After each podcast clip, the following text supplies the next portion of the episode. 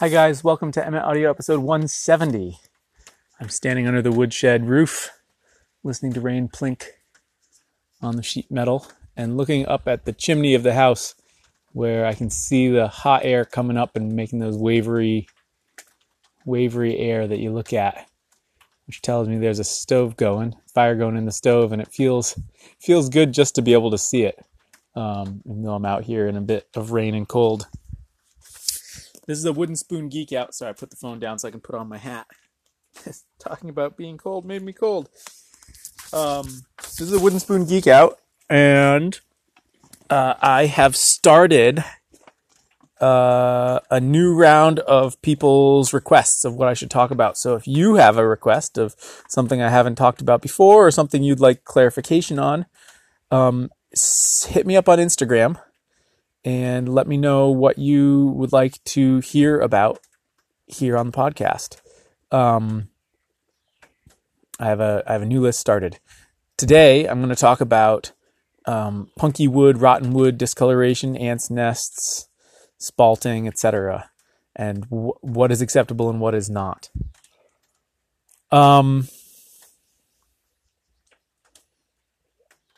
So first of all, I find that when I age wood in the log, which is what I prefer to do, um, that approach can sometimes come with, for instance, ants' nests. I have this had this cherry log this year that had just a crazy carpenter ant's nest in it. And with the carpenter ant's nest was this sort of surface level of this, it almost looked like it was bioluminescent green mold lining the spaces that the ants lived in. Um, it was nuts. It was beautiful. It has also creeped me out a little bit. Um, so I just made sure to axe down below that. I also made sure to like keep that off my hands. Um, sometimes wood, as it ages in the log, will start to smell kind of sour. And that certainly happens with cherry. When it's fresh, it smells delightfully like cherries and depending on how it ages and what's going on, whoops, one of the girls is looking for the phone. Little do they know that I have it out here. Um, depending on how it ages in the log, it can just sort of lose its odor or it can develop a sour odor. And what I have found is that the um, the sorry, I'm going to walk the walk the phone into them. What I've found is that the sour smell dissipates as soon as the spoon is dry, whether or not it has been finished. Phone's right here if you need it. Sorry, I had it outside. Um, and um, and so I have come to not worry about that. I found that even if the spoon smells sour when it's done and treated with a finish, over the course of three or four days, as the spoon dries, even through that finish, the odor will disappear.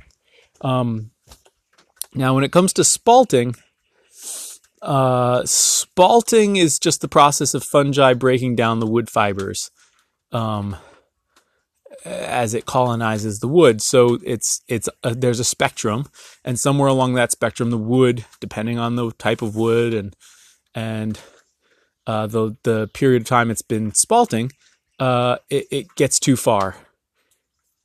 So I prefer things to be lightly spalted. You can tell with heavily spalted stuff that it's just weaker, which means that you you could still use it if you're willing to make it thicker, but um, but even then, there's a there's a point that comes when uh, what it feels like, honestly, is like you're carving styrofoam. Um, has that kind of squeaky feel to it. And it'll be like the wood doesn't want to cut, it wants to kind of crush. And then you try and snap the spoon, you can snap it with your bare hands. Um, but that sort of squeakiness and the feeling of it crushing rather than cutting cleanly uh, is a sign that it's spalted too far.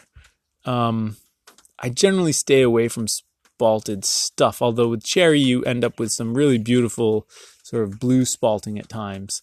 Um, so it's tricky. I haven't come across anything other than that. So there's there's I guess it's worth distinguishing between like mold that grows on the outside of blanks, which is I have never encountered that to be any more than just skin deep. And once you scrub it off with a green scrubby and or axe down below it, if it's a billet or you know anything like that, sort of there's there's that. And then there's mold that may or may not sort of strike a little deeper. And to my mind, that stuff, if it's on the surface, you want to get down below it. If it's not on the surface, if it's sort of within the wood, then it's fine. It is what it is.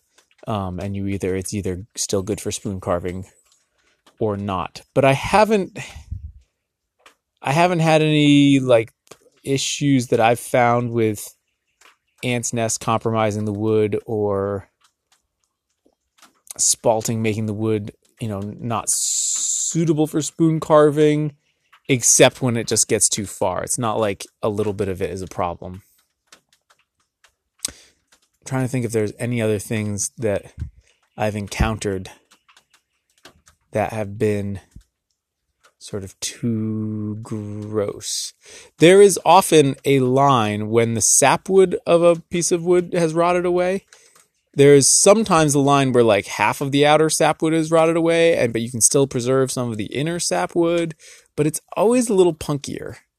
Even if it feels firm with the axe, once once it starts to dry out, you'll find that it just behaves differently than the heartwood under the knife. I mean, sapwood always does, anyways. But it, you know, uh, for instance, in cherry, sometimes the sapwood closest to the heartwood is still good, and it's like the sort of chocolate brown or blue, and it's lovely, and you try and keep it, and uh, particularly if it's tangentially oriented, and the that is that sapwood is therefore on the tip of the spoon. It's just not strong enough to be there on the tip of the spoon. So it's not worth trying to preserve it.